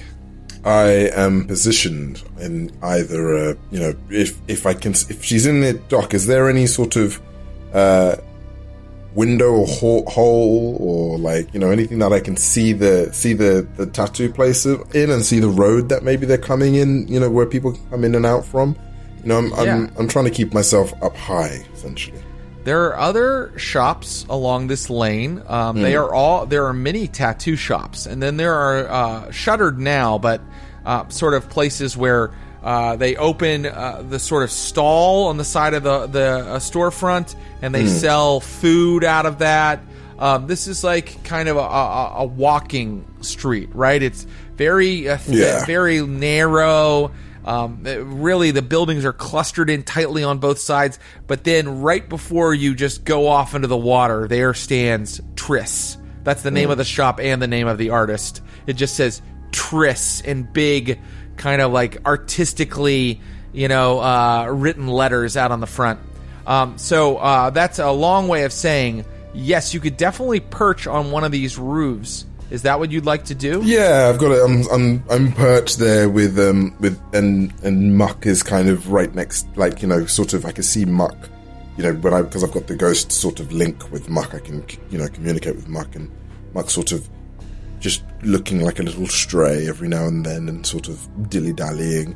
And I'm sort of smoking a cigarette, kind of keeping my eye. Like, I've got eyes above, but Muck has got eyes below. And that's the kind of way that we're kind of going around.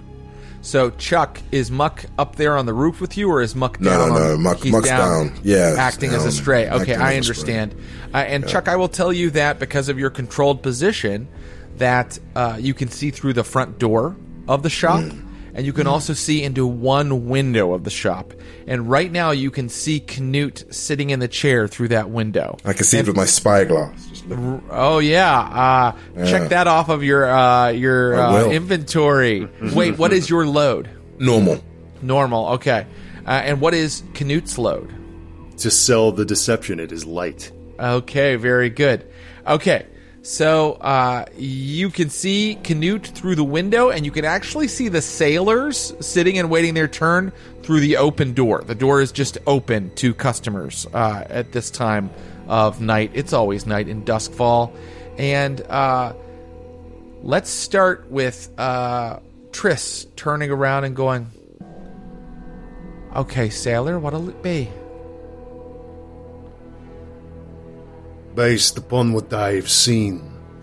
And he's like got a, and he's rolling up one sleeve. He's got two almost like suspenders pouched up, both of them, just rolling up one sleeve. What I've seen, I think I'm owed the mark of the, uh, uh, the beast of the sea. Yeah? Oh, fuck.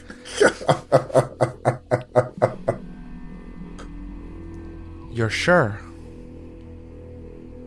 I'm sure. Because once I put it on you, it won't come off. I understand uh, that um, when one undertakes anything, one must weigh the consequences.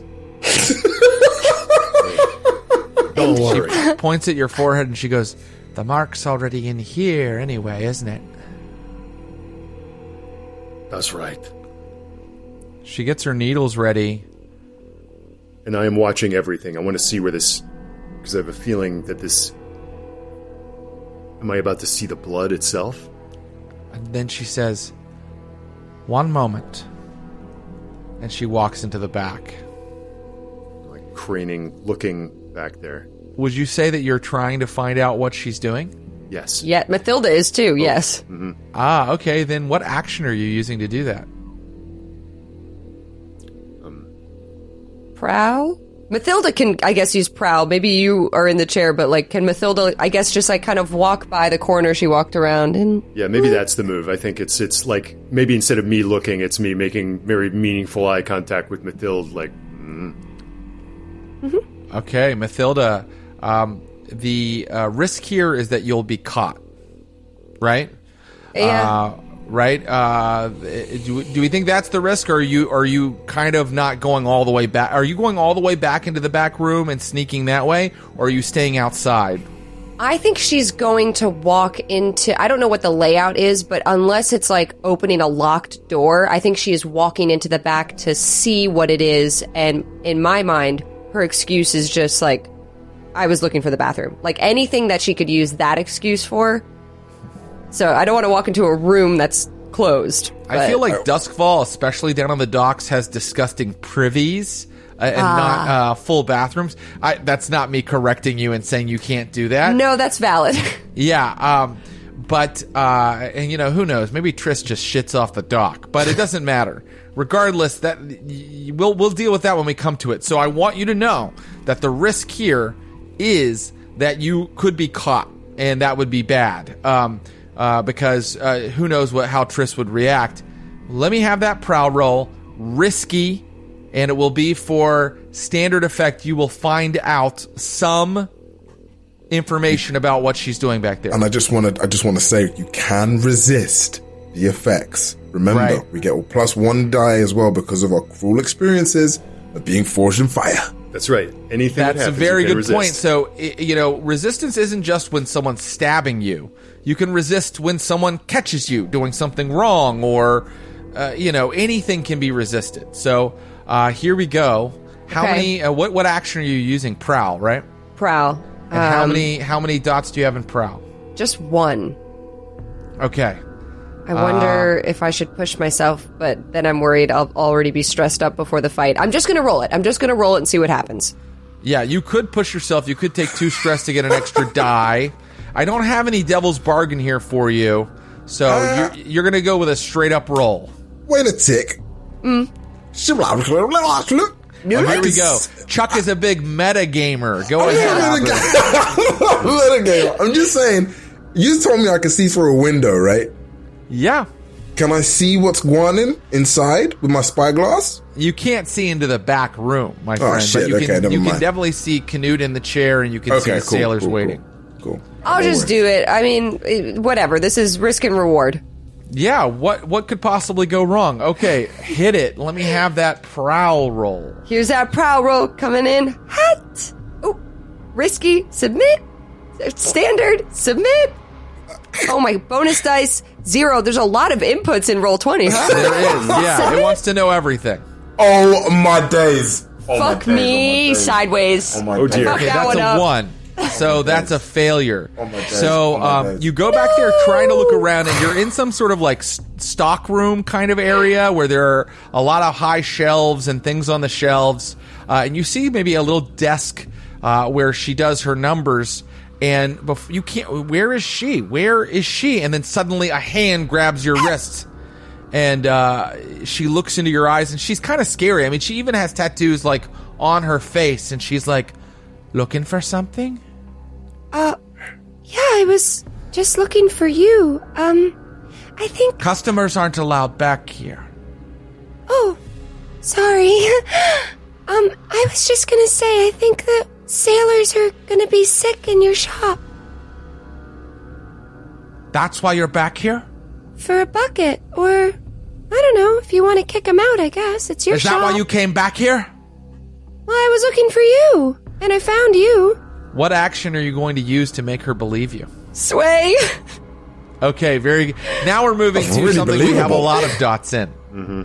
All right. Uh, Would you like to push yourself? Uh, no, I think three dots. It's my best. I'm just gonna roll it. Uh, devil's bargain. You can have oh three dots you already have. I'll give you a devil's bargain, which is if you succeed here, you will succeed to the point where she's going to be angry with the sailors and maybe even kick them out. Uh, I don't care about them. Do you want to take that die? Yes, I do. Okay, very good. All right. So, is it risky or? Yeah, this is risky and it will be for uh, standard effect, but I said the devil's bargain is it'll actually be for great effect. She'll 1000% believe you and kick the sailors out. Okay. and then my bonus die is just one from the devil's bargain. That's right. Okay. Here we go. Come on, What, Mathilda. what, wait, hold on, hold on. What? Hold on, wait. Before you do, there's a reason this is called Devil's Bargain instead of Angel's Bargain, because that sounded like a very much like an Angel's Bargain right there. Why is it Devil's Bargain? What happens if she fails? Why is it a devil's bargain? Um, I'm not going to tell you right now. Man. That's right. Oh boy. Okay. Well, I already. I don't know why, so I'm not gonna metagame. But all right, submit. All right. So four four five five. So uh, success with a consequence. Um, so according to our devil's bargain, uh, she is going to go and talk to them and kick them out if they are about to get sick in her shop. But there is a consequence for you, and I think that consequence is going to be a four segment clock called Triss knows what's up, Oh no. and that Shit. and that clock is going to go ahead and lose one, one, one segment. Um, okay, and uh, and that's the that's the consequence. But she does go according to the Devil's Bargain and goes to um, goes to kick them out, and uh, they're very drunk, and they're like, "What? We're not sick. We're fine. Who told you that?" Fucking hell.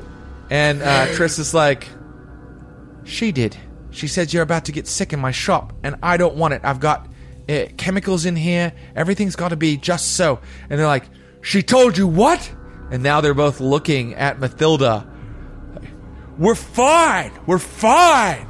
We're completely fine. We can get we're here for our badge of honor. We're here for we're here to prove we saw it. I saw it. Do you understand? I saw one. And um, they seem to be quite angry with you. Um, and they narrow their eyes at Mathilda, uh, and they're like, "You little tramp! You're keeping me from getting my badge of honor. If, I'll remember you." if Triss isn't looking at Mathilda and they are, Mathilda winks and then flashes her ass with her skirt at them. Ah! Uh, and then they walk out uh, looking just completely furious with Mathilda. All right, uh, so let me just write my, my clock. Trish. question, question. Yeah. I fucked that all up and took a big risk, but when she, when Triss went to the front to go yell at the sailors, was there any chance I saw anything back there? You said a desk. I assume I would have looked around a little bit more. Well, you failed, so you Of did not learn anything. Um, Interesting. uh, and that is when uh, uh, uh, Triss goes back into the back. Uh, but while she's doing that, um, I want to know how Chuk is surveying. Like, what action are you using? I'm sorry, I should, I'm named an action. Uh, you can use any action you want, but how are you kind of keeping watch? I think I'm just looking for anything suspicious. So from above, I'm seeing if anyone isn't shopping or anyone isn't mingling or interacting. And then below with Muck, I think Muck is kind of sniffing for uh, for Valeris essentially, and trying to see if Valeris is in the area. Because if Valeris is in the area, then everyone else is in the area. So that's kind of the you know the, the sort of link that I'm I'm I'm having. But you know, Muck's Muck's got the good nose. I've got the good eyes. Would you like to use Muck's nose or your eyes, or what I'd like action to use. would you I'd like, like to use Muck's nose. I think my it's it's quite hard to see. You right have that now mind link hard. with Muck Yeah, uh, through yeah. your special ability, so that would Yeah. work perfectly. What action do you think you're using there? I think if it's Muck, it's going to be Hunt Yeah, and you know what? sniffing. What's your hunt score? Two. Because you, you're using Muck's nose and your special ability, go ahead and take three. Oh, mate, And it's going to be controlled for standard effect. okay, controlled. Standard effect. That's one day. Five five four. Um, you start to notice that uh, there are people out on the street, uh, and they are making way for a group of four uh, men and women uh, who uh, you can immediately tell uh, are they are um, they look like they are in heavy heavy load, like they're carrying like cleavers and hooks. Uh, and uh, Okay. they also one is wearing like a big top hat with like a feather in it.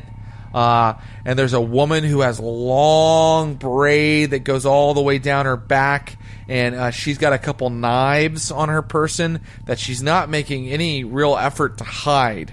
And people are moving out of their way as they come through, uh, but they're not. They're not just like heading straight for Triss with no like you know immediately like a straight shot. They're kind of like talking to people on the street, moving around, like taking the lay of the land, chatting with people. And because you rolled a five five four, that means there's a consequence. They start chatting with the two sailors that just came out of the shop, who are So- still who are still uh, yelling and complaining uh, and uh, drunkenly, uh, you know, just griping. Can I then? I don't know if this counts as a flashback or anything. Yeah, I think it is a flashback. I've told the crew that when you hear the howl of muck, shit's about to go down. Excellent. And so I'm going to, you know, link to, to, to Muck and be like, unleash that beautiful howl of yours. Um, very good. That's a one stress flashback. I just want to uh, imagine Chuk in the little house training Muck to do his uh, to do his special howl, his alarm howl, uh, and um, uh, you uh, you and you've already instructed your crew that when that happens, here comes uh, the Billhooks. Uh, among them, by the way, is Valeris. You see him there, and Valeris is also carrying. He Valeris is carrying a big hook, and you see he's kind of acting like this, like he's acting very differently, and his body language is very different, and he's kind of shaking his hook. Uh, and uh, that's when Chuk goes.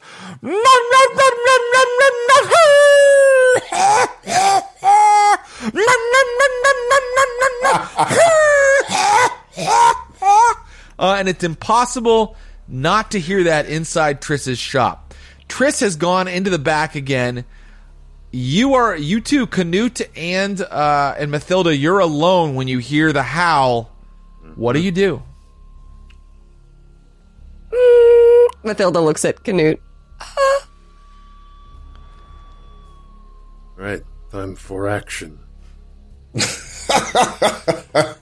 Stick to the plan. Stick to the plan that we've definitely already gone through uh, in specifics. Look, uh, you can always choose to say I wait or I do nothing. Um, you do not. You say well. You can go. Well, obviously this is Chuk's turn to act or something like that. Uh, I just want to let you know you have that option, even though I've turned the camera on you for a moment. Yeah, Mathilda nods at Canute, like stick to the plan, and she reaches into her pouch, um, one of her like small pockets under her frilly dress that she's wearing, and she pulls out a small bag of like a, a chalky powder, and she puts her hand in the bag and pinches some of the powder and just holds it. Is that part of your inventory? Yes, it is. Oh, should I know what it is now, or do, would you rather surprise me? I'll surprise you if I use it. She's Great. like re- readying a possible action depending on what happens first, but. Understood. Uh, Canute, anything you want to do to prepare? Um, yeah, absolutely. Um, stay. One of the uh, pouches kind of flips open as um, uh, Triss is in the back, and just a small object goes into his big, wide palm, and he just kind of sits back in the chair and and gets ready. Triss comes back out and goes, All right, sailor, let's get started. And you can see that um, there is a tiny jar. Uh, and it's glowing bright blue, uh, like it's it's luminescent, and uh, she is connecting it to her gun.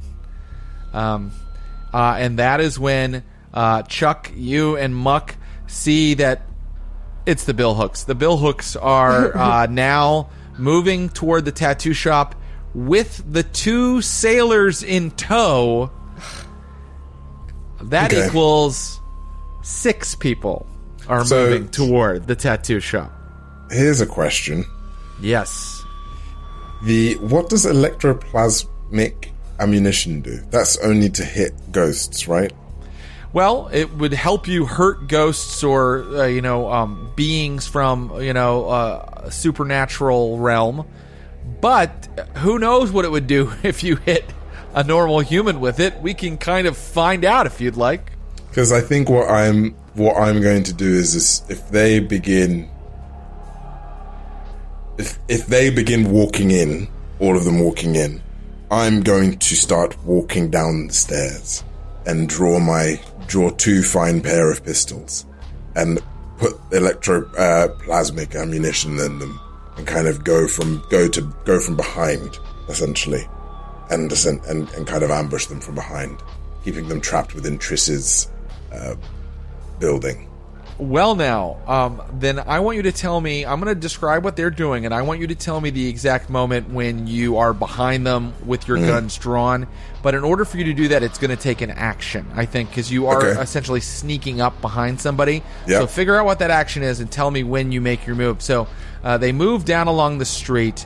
Uh, they kind of look uh, both. They're right in front of the shop now. They look both ways, down the alleys, you know, kind of behind the shop, uh, to make sure that there are there's uh, no nobody to interfere. Uh, and then one of them lifts a brick and tosses it through the shop window. The shop window shatters. Triss is like, "What the? Uh, do they say fucking Doskvol? What the?" What the flames of uh, whatever? Uh, Triss uses a, uses a expletive uh, and uh, jumps back as a brick goes through the window, and now they are um, moving uh, into the doorway, but they must move into the doorway single file. It's not big enough for six people to move in two, you know, two strong in a row. So uh, they are moving in. The one with the the top hat, the man with the top hat, and that and the cleaver and the feather on his hat is moving in first. And now they're all moving in. The sailors are coming up last. Um, And- from yep. That's when I kind of come in behind, like Give trap me them your in, yeah. Give me your prowl. give me your prowl roll. And what's the position? Would it be controlled? It's, going to be no. I think it's. Uh, I think that this is a little harder than just staying up in your perch. Okay. Risky, uh, risky for standard effect, which means you'll have the jump on them. Okay. Five. A five success with a consequence. Here's the consequence: you waited a little too late, and they're uh, all in the shop except for one of the sailors. Uh, Okay. Do you want to let him know you're there because they were completely unaware of you? No, what I will do is I will kind of lean to the sailor and be like, I'd stay out. if I were you, and then walk in. So, Okay, great. Uh, are you trying to scare him into, into staying out? pretty much. What action are you using? Oh, God. Shit. Um, If you fail, he's going to fight you right now. can't I use my, can I use Muck to, like, growl and intimidate? Does Yes, Muck have a may. character sheet? Uh, Muck works through you, so Okay. You know, just like I let you earlier use one of your actions, but I gave you a little bonus with Muck. Hmm. Uh, I'm not always going to give you a bonus. Uh, that was I sort of an outside of the rules thing I did. Oh, man. All right. I, I, the thing is, is I don't have anything in command consort I- sway. Here's Yeah, a, here's an idea. May I assist? And can this assist roll? I'll, I'll take one stress, I think. Um, but can can I have rigged up your pistols to be more than average intimidating?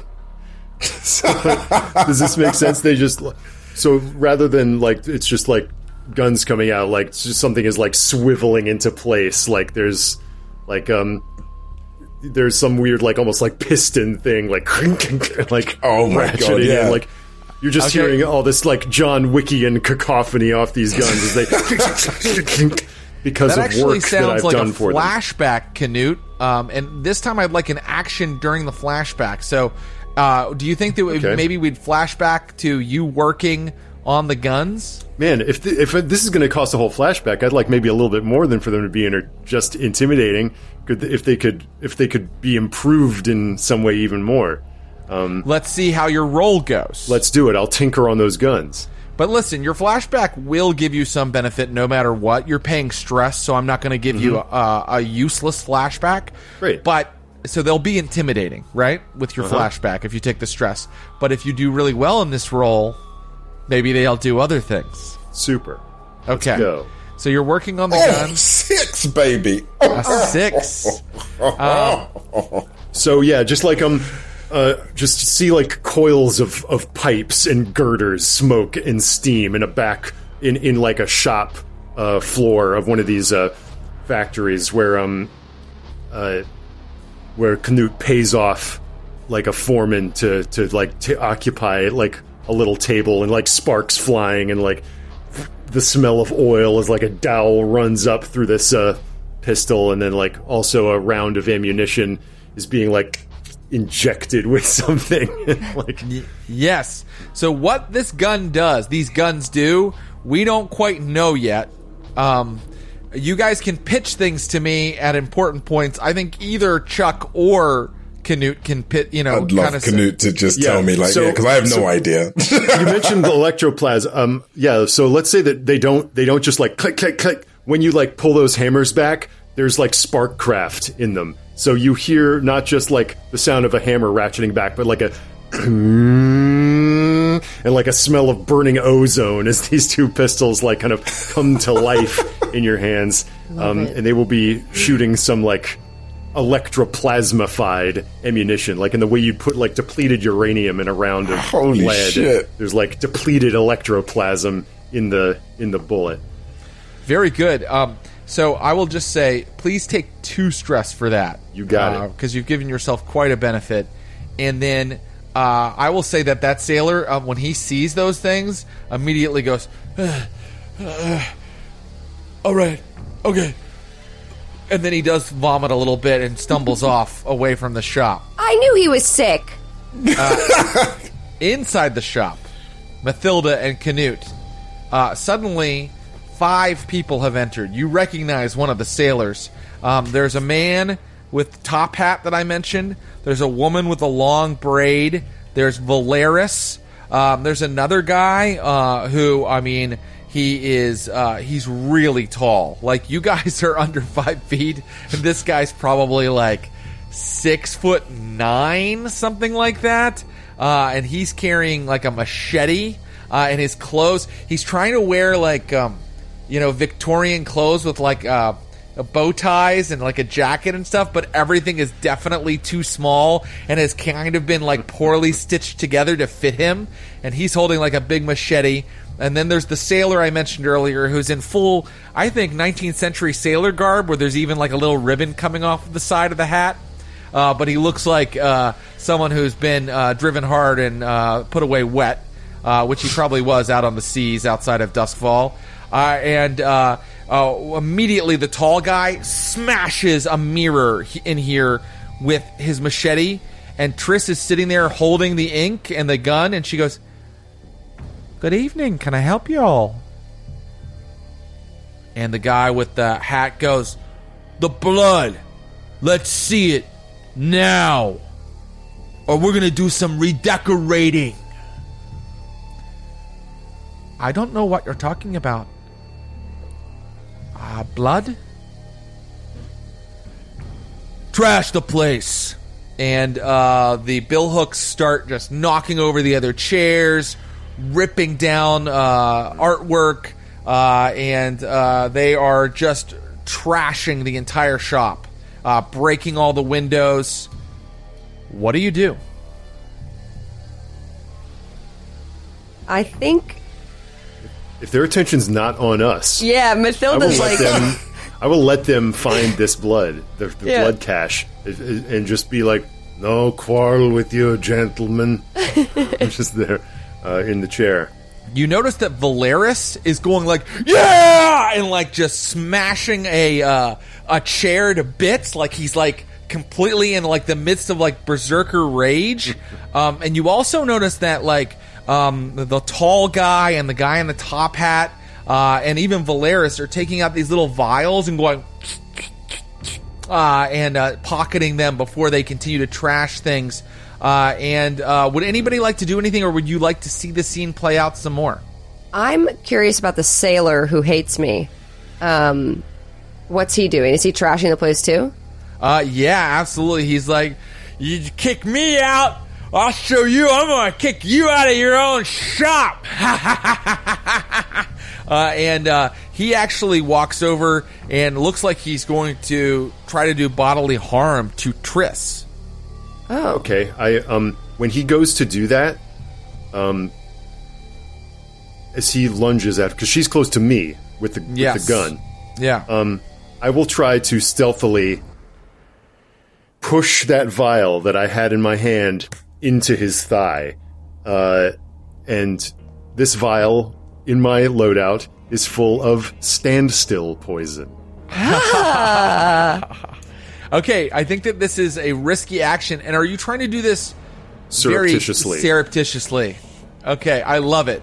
Um, so that makes it a little trickier, maybe. Um, So uh, be- because I think that if people see that you are armed and using these kinds of things, all of their attention is going to be on you, Canute, and you don't want that. Right. Uh, c- uh, so, uh, Canute, uh, what action are you going to use to do this? Finesse. Finesse. Okay, and I'm going to say that this is. Is this desperate? I think it's desperate because you don't want the whole gang to suddenly know that you are this opposing agent. Right. And someone carrying standstill poison and like quietly trying to inoculate one of their members with it, it stands out like a, a, a definite enemy agent. So I'm going right. to say it's desperate, and I think you're going to get great effect, though. I think that if you do this, you Right. will not only have made this guy stand still, but no one will know that you did that. Okay. Here we go, baby. Ooh, five. Success with a consequence. okay, so here is the uh, effect and the consequence. He immediately goes rigidly stock still. Uh, and it looks like it, the way his his leg was forward and the way his like feet were positioned when he's paralyzed he can't quite keep his feet right so before he's able to grab her he just falls to the ground and it looks kind of like he passed out. Here's the problem. He knocked the the little uh, tube out of your hand and it hit the ground and it rolled along the ground and the clock that Triss knows what's up goes up one tick.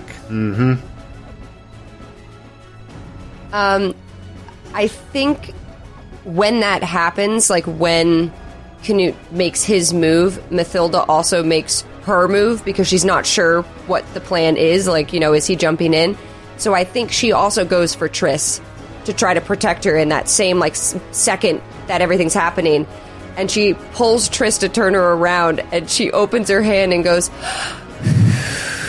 and blows a powder into Triss's face. And she grabs her by the cheeks on either side and she says, I think we have to kill them. referring to everyone breaking stuff. I love that she's going to do that, but let's see if she's able to do that, said the uh, really obnoxious game master. Meh, meh. Wow, wow. Let me kill your fun by forcing you to roll. Um, what action is she using to kind of grab her and pull off this? Well, I was gonna say sway to be like convincing, but I might just use my special action if it needs to be like prowl or finesse to make it not noticed, if that's like the concern. It's up to um, you. Um, it- you know what? That's a good point. If you don't use one of those things, it probably will be noticed. It'll look weird. Yeah, it'll look like something's up. Um, Okay, what if I make it less obvious? Like, what if I just go to protect Triss, like a scared shop member, um, and I just stuff the powder in her face and whisper in her ear as I go to protect her from the guy seemingly going to attack her? And you're gonna you uh, you're making the argument that you'd like to use sway. Sway to make it just look like I'm, you know, scared. I'm just like, oh, I don't know what's going on. I like it. a If you use sway, I think you're it, you're using a talking approach. So you're not really, you know, uh, you're you're kind of getting her to listen to you, and then once she's really focused on you, you're delivering the dust, right? And what is this dust exactly? So I have it in my items, and it's trance powder. So Okay. the victim of this powder is not fully unconscious, but they retreat into a calm, suggestible mental state similar to hypnotism. So she's suggesting Whispering in her ear that these people are dangerous. We have to protect the shop. Great. Um, you, uh, you, y let me have your action roll. You can use sway. I'll allow Okay. it. I think that this is going to be, I think this is going to be risky Okay. for. You know what? I'm gonna make it. I'm gonna make it limited effect. Either you can get her trust, or, or you can keep it secret that you blew the powder. You need to choose one. Okay. Do you want her trust, or do you want to not show that you blew the powder? It's it's different because if you have her trust, she will do what you say, but everybody will know you used the powder. If you make it. Uh, if you make it surreptitious, where no one saw you use the powder, she's just going to be like catatonic. Fuck. Neither of those things are very helpful. I know, and sometimes I let people do double, and sometimes you know two things on a roll, and sometimes I only allow one.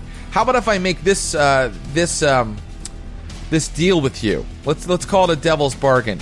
You can do both, uh, but you uh, you're going to take a little bit of the trance powder too. You're gonna it's gonna be it's gonna blow in your face as well. Do I hypnotize myself? Well, we'd find out after you take the dose. You know what? I'll my take this devil's bargain. Oh my like God. it. Okay, um, so uh, go ahead and give me that sway. You can. Uh, you're not getting an extra die from this devil's bargain. You're just getting more effect. You're getting Okay. a standard effect. Oh man. Let's see. Oh, six. That was a success. a six, a full success. So I think what happens is you get in really close with her before you release the trance powder, uh, and Too close. um, and uh, when you do that, uh, a little bit gets in your face, right? So you're both like a little tranced out now, and you deliver your message like, "You've got to follow me." You know, we need to stop these people. And what you see is because you got a six, you did it all with talking, and you haven't touched her, right? You did it all with talking, and you're glad that you didn't touch her because you see that her tattoos crackle a little bit, and that electrostatic shock sort of seems to flow down them after she listens to you and knows that she has to stop these folks. She has a defense of her own that might be useful to you, Slide. Amazing. And she looks up when after Mathilda does that. She looks up, wiping her nose from the powder, and uh, she looks at Canute and kind of just does the head nod. Oh, but I forgot to give you your level one harm, tranced. Dang it. entranced. And what does a level one harm mean? Uh, just a review for everybody out there in Naishland, a level one harm means you get less effect uh, if the roll has something to do, if your tranced state would somehow mess with uh, the roll, you would get less effect. Okay. Um, uh, yes, you got it. Entranced. Okay. Uh, perfect. So that's done. Uh, and now uh, the Billhooks uh, have uh, mostly finished up trashing the shop. Why don't we find out what's happening with Chuk? Oh no, you've walked in, right, Chuk? Yep. You're watching this. Canute, you're in a position to act as well. So, yes, or you kind of just acted. So, uh, Chuk, what do you do?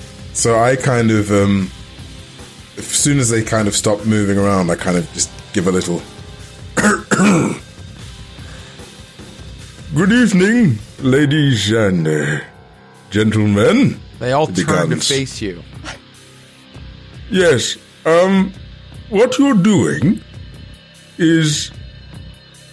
Ugh, and I just pull the gun. I just fire at the guy with the top hat. Just bang! to see what the gun does first. And that is a great place to stop for today. Just zoom down the barrel of the gun and go to black. To I love that continued. Abu was like, ah, you know what? I just want to find out what the gun I'm literally, I'm like, I was like thinking, I can't be bothered to talk. I might be the first person to say this in Doskvol, but fuck it. Fuck it. I just made up a new curse. It's called "fuck it." Naish, that's right. You're going to get two episodes of Chuk's crew uh, as a little bit of a uh, intermission from our crew, The Remnant. And we will be back next week with the conclusion of this score. And if there's time, we'll do a little downtime with Chuk's crew to find out what they get up to when they indulge their vices. Thanks for watching. Thank you, Ross Bryant, Abu Salim, and Sydney Emanuel for being here. I can't wait to see more of these freaks. Until next time, Naish, we'll see you later. Thank you. Bye, everybody. Thanks for listening to the Glass Cannon Network. For more podcasts and live streams, visit glasscannonnetwork.com. And for exclusive shows and content you can't find anywhere else, subscribe today at patreon.com slash glasscannon.